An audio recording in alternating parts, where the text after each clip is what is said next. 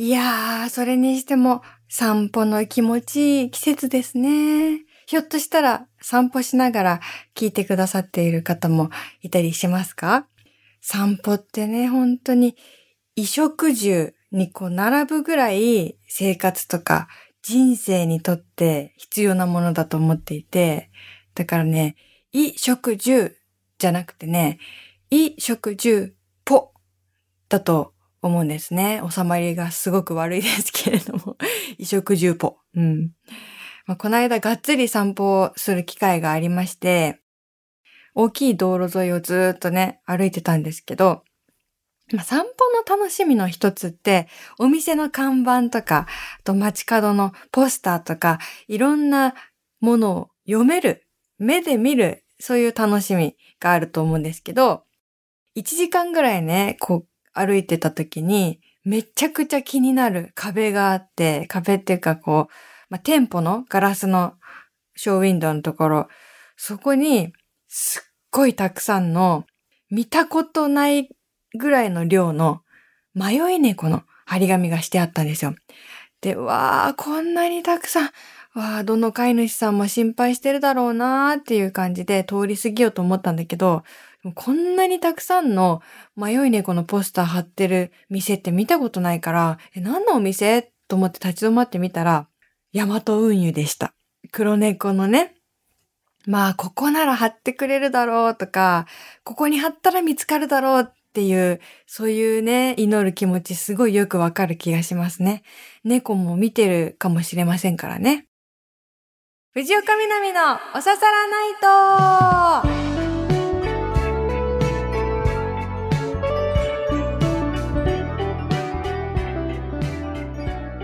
皆さん、ヤッホー藤岡みなみです。今週もポッドキャストオリジナルでお送りしていきます。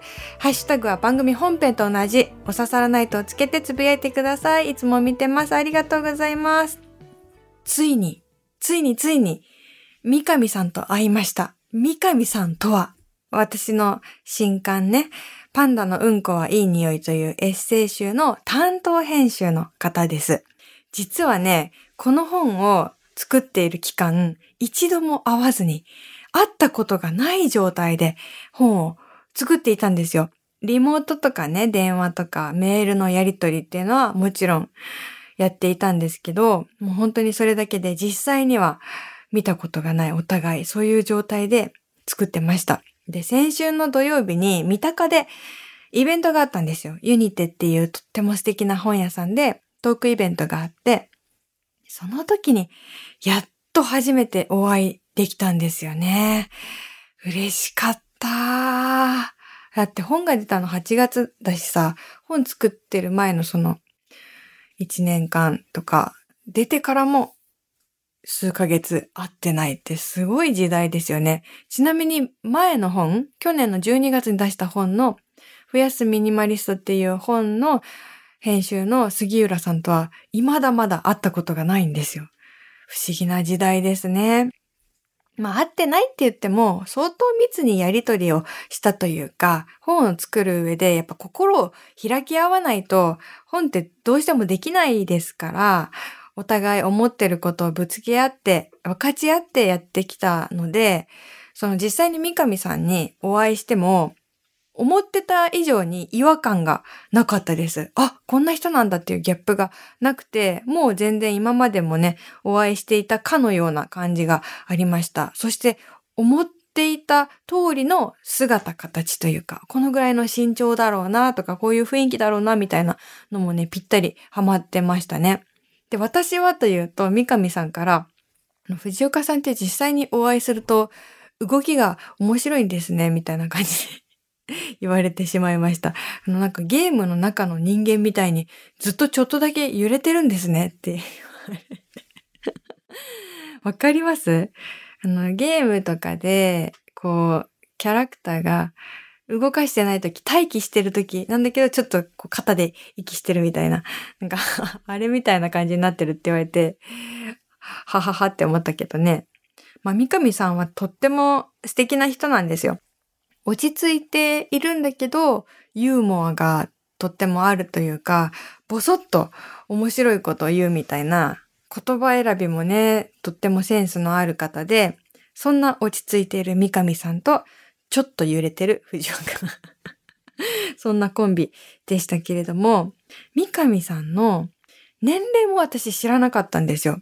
で、なんとなく、ズームとかで喋ってる印象で、ちょっと若いだろうなっていうのは思ったんですけど、でも言葉の使い方とかで、なんかさ、年齢差があると、たまにちょっとこの言葉私は使わないなっていう時あるじゃないですか。うん、流行り言葉とか。まあそういうのも全然出てこなくて、本当にわからなかったんですよ。実際何歳ぐらいなのか。うん。で、でも知っちゃうとさ、どうしても自分の中で、うん、バイアスがかかるというか、知らない方が人間同士でいられるんじゃないかっていう思いがあって、まあ、世間話するタイミングもあったけど、別に聞かず、人間同士として本を作りたいっていうふうにね、思って、あえて聞かずにいたんですよ。でも、せっかく会えたことだし、もう本もできたことだし、ついに聞いちゃいました。あの、三上さんってズバリ何年生まれなんですか？そしたら、1996年生まれの26歳だったんですね。おーと思って、っていうのも、ちょうどその先週の土曜日のイベントだったので、その帰り道に、おささらナイトのね、本編の放送があって、その放送でね、先週の放送がちょうど2014年のおささらナイトっていうテーマだったんですよ。で、番組が始まった当初のおささらナイトに、ちょっとタイムトラベルしてみようっていう話だったんですけど、番組が始まった2014年当時っていうのは私は26歳ですよ。だからね、自分も先週の放送でも26歳の自分に2022年の藤岡が言いたいことみたいなことも話したりしてたから、そのタイミングでまさに三上さんも26歳っていうのを知って、なんか自分的にはすごく面白かった。はい、それでは今週もコーナー行きましょう。日常アンサーソングと言ってもすいません。今週は新曲じゃないんですよ。このコーナーは日常の話を送っていただいて藤岡みなみが自作の曲で答えるコーナーなんですけど今週は訂正です。前回のね曲先週お送りしたソファーの罠という曲なんですけどラジオネームタラノスケさんからソファーが気持ちよすぎてどうしても寝落ちしてしまう心地いいのもいい加減にしてくれみたいなメールをいただきまして、そのエピソードに基づいて曲を作ったんですよ。で、私も先週の土曜の配信当日に聞いたんですけど、あれ？あなんかおかしいなと思って、私が作ったと思ってた曲より声が高いし、曲がそのものがなんか速くなってるような、1.2倍速ぐらいになってるかなっていう印象があって、でそれをちょっとあの刺さらないとのスタッフさんに問い合わせたら私が送った曲のデータとポッドキャストの音声のデータをこう一本のタイムラインに合わせた時になぜかまあデータの問題でそういう風になってしまう。詳しいことはわかんないですけどなんかちょっと軽く圧縮みたいなみたいな風にかかってしまってちょっと曲があの変わってしまったんだって。だから配信聞いた時びっくりして、あれ？あれ？自分の声じゃないし、え、何？何？何？と思ったんですよ。だけど、だけどなぜかね、その先週お送りしたソファーの罠っていう曲が、いつもより少しだけ反響が良くて、いい曲だな、みたいなリアクションが、いつもそんなにないのに、なんかポツポツ言ってくれてる人がいて、だから私的には複雑。えもしかしてこっちの方がいいのっていう？うん、だからそのままそういうもんでしたってことにしようかとも思ったんだけどね。しかもメールを送ってくださった本人のタラノスケさんが、まあ、ハッシュタグでつぶやいてくださってたんですけど献血行ってランチ食べて午後からサービス休日出勤。仕事しながら昨日の藤岡みなみのおささらナイトをエンドレスで聞いてる？って言ってたりとか他のツイートでも日常アンサーソングのコーナー締め切りギリギリの水曜日に投稿したのに土曜日の放送に曲が流れるってすごすぎる。そしてかなりいい曲。この曲は10回は聴いたよ。とかつぶやいてて。やばいやばい。めちゃくちゃ聞いてくれてるじゃんもうこの人にとってはあの倍速バージョンが本物になっちゃってるなって思いつつまあ一応ちょっと今週通常バージョンも改めて流させてもらえたらなと思います。それでは改めて聞いてください。ソファーの罠。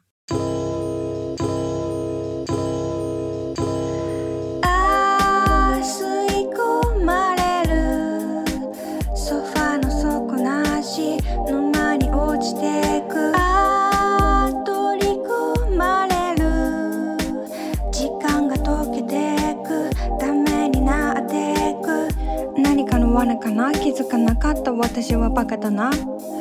だけど参ったな。まばたきだけで夜が終わってく。眠りたいわけじゃない。ゆるっとしたいだけ。今日も寝かしつけられちまう。映画気がつけばエンドロ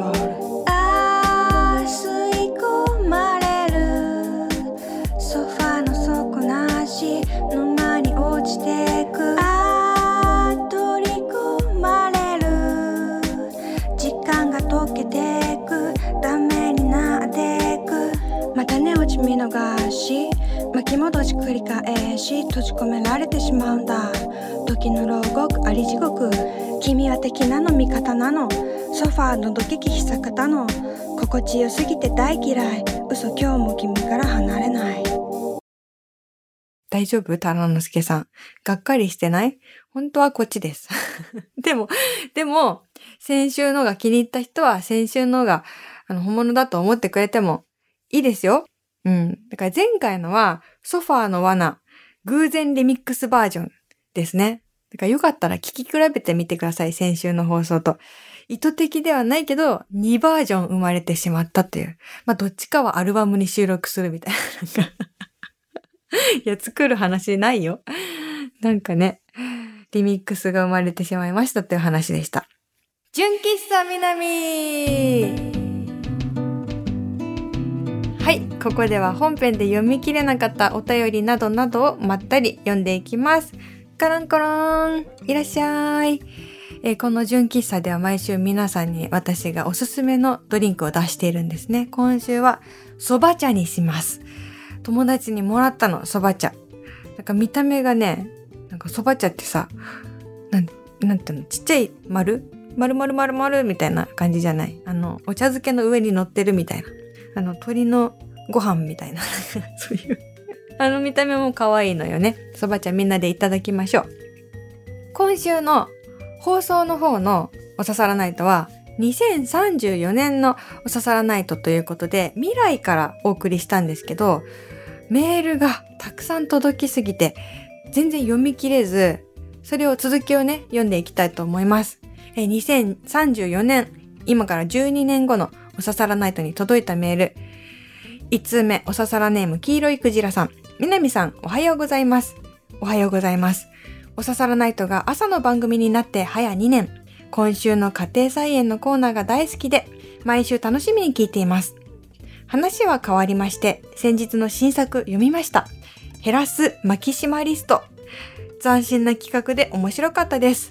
物を1日1つ減らすことで実はこれいらなかったとか、なかったら3日に1回困るとか、私も来年ぐらいには実践しようと思いました。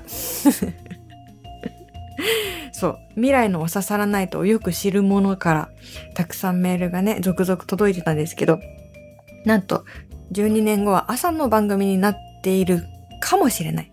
でもこれあれだから、パラレルワールドとかね、平行宇宙の話だからいろんなおささらナイトが未来に存在しているかもしれない。それを言ったら本当に何でもあり。続いて、おささらネーム、ちょっちゃんじじさん。みなみさん、こんばんは、こんばんは。おささらナイト放送20周年、おめでとうございます。この20年、南さんもリスナーさんも山あり谷ありだったと思いますが、何はともあれ20年も続けていただきありがとうございます。20年の間に札幌にも新幹線が開業し、STB 本社ビルもすっかり立派になりましたが、ずーっと変わらないおささらないとをこれからも応援していきます。手首に埋めた IC チップがうずく季節になってきましたが、どうぞお体にご自愛ください。僕も孫の運動会で派手に転倒しないよう気をつけます。では失礼します。この方普段はちょっちゃんパパっていう名前で送ってくれてる方じゃないかい？ちょっちゃんじじになってますね。2034年は私も46歳ということで、手首に埋めた IC チップがうずく。え、だから、あれか、改札とかで手首をピッて 想像したらちょっと面白いね。なんか、当てる動作は少しやれそうな感じが、イメージが湧くんだけど。でもね、そんなに変わんないよね。スマホとかカードと。そのことで IC チップ入れたくないか。入れるとしたらもうちょっとなんか健康状態をチェックできるとかそういう感じだといいね。続いてラジオネームカンデイさん。33歳男性の方です。あ2034年の年齢かな？南さん、おささらの皆さん、お疲れ様です。お疲れ様です。一人息子の通う小学校で先日運動会が VR の広い空間で開催されました。仮想空間なので怪我の心配がなく、我々保護者たちも安心して子供たちの活躍する姿を見ることができました。そして保護者の参加の競技もあって自分は小学生ぶりに騎馬戦に挑戦しました。赤白帽子の代わりにヘッドセットを奪い合うだけのシンプルな競技ですが、子供たちにかっこいいところを見せるべく頑張りました。南さんのピンクピン太郎くんは高校生くらいでしょうか？そちらの運動会はどんな感じですか？おー。そっか、2034年は運動会で VR のヘッドセットを奪い合う騎馬戦をやってると。だからさ、奪われたら現実に戻っちゃうってことですよね。南さん、そちらの運動会はどんな感じですか？いや、VR ヘッドセット騎馬戦より面白い未来の運動会の話できないよ。どうしようかな。えっとね、2034年の運動会は、えっと、自由参加になってます。あの、本当に個人のあの意見というか意思が尊重されまくってる社会なので、運動会別にみんなが好きなわけじゃないっていうことが判明して、あの、やりたい人だけがやることになりました。続いて、おささらネーム、アワノジャックポーヤさん。2034年の南さん、こんばんは。時間というのはあっという間に過ぎますね。まるで2022年が先週のようです。キャンパスナイト富士で初めて見た時と変わらぬ美貌は、毎日トレーニングをしたり、食事制限などの涙ぐましい努力だけではなく、南さんが持っている心の表れだと思います。白髪や腹話術の人形並みのほうれい線、そして老眼鏡をかけていなかったら全然20代に見えますよ。えー、ちょっとやめて。だから2034年はまだ46歳なので、だからあの白髪は少しあるかもしれないですけど、そこまでではないはずです。そのあと私2034年になってもキャンパスナイト富士がって言われてんのいやー、長いね、こりゃ。まあいいけどいろんなね、あの、ありがたいご縁がたくさんありまして、だからこそのおささらナイトだと思うので、あの、いいですけど、こりゃあね、悪魔と契約してしまったのかもしれないなぁと思うことがあります。続いて、えー、行列パンダネームアッキーさん。南さん、こんばんは、こんばんは。小生、先ほど目が覚めまして、一番最初に耳にした番組がこれです。そうです。今流行りの冷凍睡眠で20年眠っていました。年も取ってません。家の周囲を見ると見たことない光景が。車が空を飛んでる。南さんも54歳ですね。孫は何人になりましたか？家で飼ってるパンダも大きくなったことでしょう。ところで、出版した本が100冊を超えたというニュースがありました。おめでとうございます。これで、エッセイ部門の殿堂入りですね。でもすごいなぁラジオ番組なのに12時間連続生放送とは。南さんだから話のネタは豊富だし、疲れを知らないから、たまには休憩してくださいね。ではまたメールします。20年後に。冷凍睡眠マシーン、スイッチオン。ちょっと待って、いろいろ気になったけど、いろいろ気になったけど、まず2034年はだから46歳だって。54歳じゃないって。この人思ったより眠ってるかもしんないね。うん。いやー、冷凍睡眠はいいなと思ったんですけど、この人ぐらいじゃない？やってるのって思ったんですけど、続いてのメール。ラジオネームアーリーさん。みなみさんこんばんは、こんばんは。先ほど12年間のコールドスリープから目覚めたところです。世界もなんとか存続していたようで安心しました。外に出てみるとたまに車が空を飛んでるのが 見かけるくらいで、一見2022年とズレはないようですね。でも驚いたことにタイムマシーンが作られていたんです。まだ実験段階らしいのですが、なんとか交渉し、それに乗せてもらえることになりました。これからスポーツ年間を買って2022年に戻ります。飼い猫のピートも待っているので、無事2022年に戻れたらまたお便りします。ちょっと待って。また冷凍睡眠してるじゃん。しかも、怖いのが、さっき読んだメールの、行列パンダネームアッキーさん。家の周囲を見ると、車が空を飛んでる？って今度、ラジオネームアーリーさん。えー外に出てみると、たまに車が空を飛んでいる。すごいね。だからこの二人の未来に矛盾がないっていうのが、すごい説得力ががぜ高まるというか、これがタイムトラベル映画だったら、ピーンと来てるシーンですね。そしていろんな要素を散りばめていただきありがとうございます。でもコールドスリープ、冷凍睡眠って、もしかしたら一番あり得るタイムスリップかもしれないですよね。なかなかさ、タイムマシンが本当にできるのかできないのかっていう議論はずっとありますけれども、うん、冷凍睡眠は自分が凍って、で、未来でうまいこと回答すればっていう話だから、まあ、方向的には戻るっていうのは難しいけど、もし未来を見たい、どうしても見たいんだっていう人がいたら、このね、技術的にはできそうな気が、一番できそうな気はしてますね。不思議な人がたまたま集まりましたね。続いてのメール。南さん、おささらスタッフの皆さん、おささらリスナーの皆さん、こんばんは。おささらネーム、ドバイマトリョシカです。前回の投稿が2022年でしたので、なんと今回12年ぶりの投稿になります。というのも、私、ドバイマトリョシカ、2022年から自作のコールドスリープ装置で密かに眠りについておりましたが、この度、えとも一周したこの2034年に堂々覚醒いたしました。眠りについた頃から見ると、世界がだいぶ変わったことに驚きつつ、このおささらナイトは変わらずに放送されていることとても安心しております。眠っていた間の情報整理が完了しましたので、自分は遠い未来のために、またしばらく眠りにつきます。今度目覚めた時もおささらナイトで、南さんの声に会えますように、その夜までおやすみなさい。なんとですね、3通連続コールドスリープ。びっくりした。これね、なんてことが起こってるの？こう3人も冷凍睡眠ししてるってことは、冷凍睡眠の未来は本当にありますね。ただこの人2022年から自作であのコールドスリープしてるっていうことだから、なんていうのかな。インディーズ冷凍睡眠だから結構危ないかもね。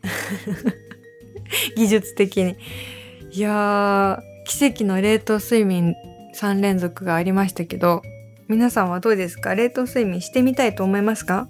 うーん、そうだなまあ、100%ゼロではないかなと思います、私は。もうなんか、安全性とかが確立されてるって言われたら、ちょっとなんか、もうこの時代じゃなくて、もっともっと先が見たいなってなった時に、一個眠ってみるっていうのは、選択肢としては、なしではないような気はするかな。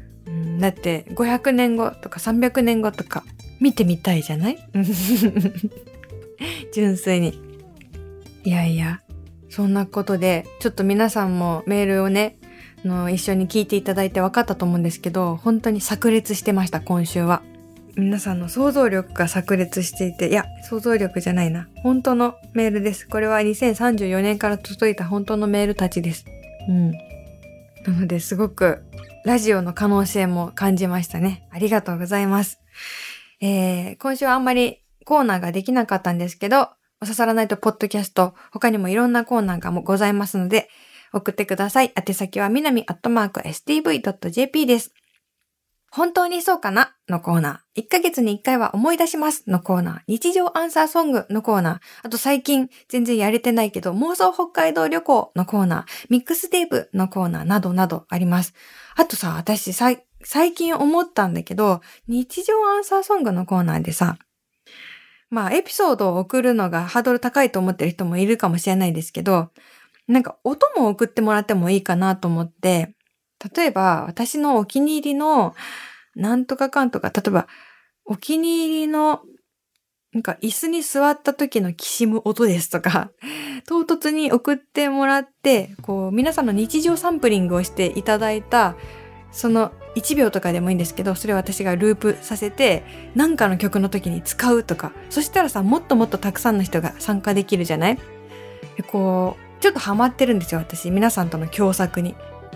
なので、そう、あの好きな音がある人がいたら唐突にそれを送っていただいても結構です。宛先はみなみアットマーク stv.jp です。今度ね、日常アンサーソングスペシャルをね、どっかでやろうと思っていて、ポッドキャストじゃなくて、ちょっとそれもまたおいおい告知できると思います。というわけで、今から起きる人、学校に行く人、冷凍睡眠に入る人、いろいろいるかと思いますが、この後も皆さんにとっても心温かくなることが起こります。かっこ予言。というわけで、来週もこの場所でお会いしましょう。お相手は藤岡みなみでした。まったねー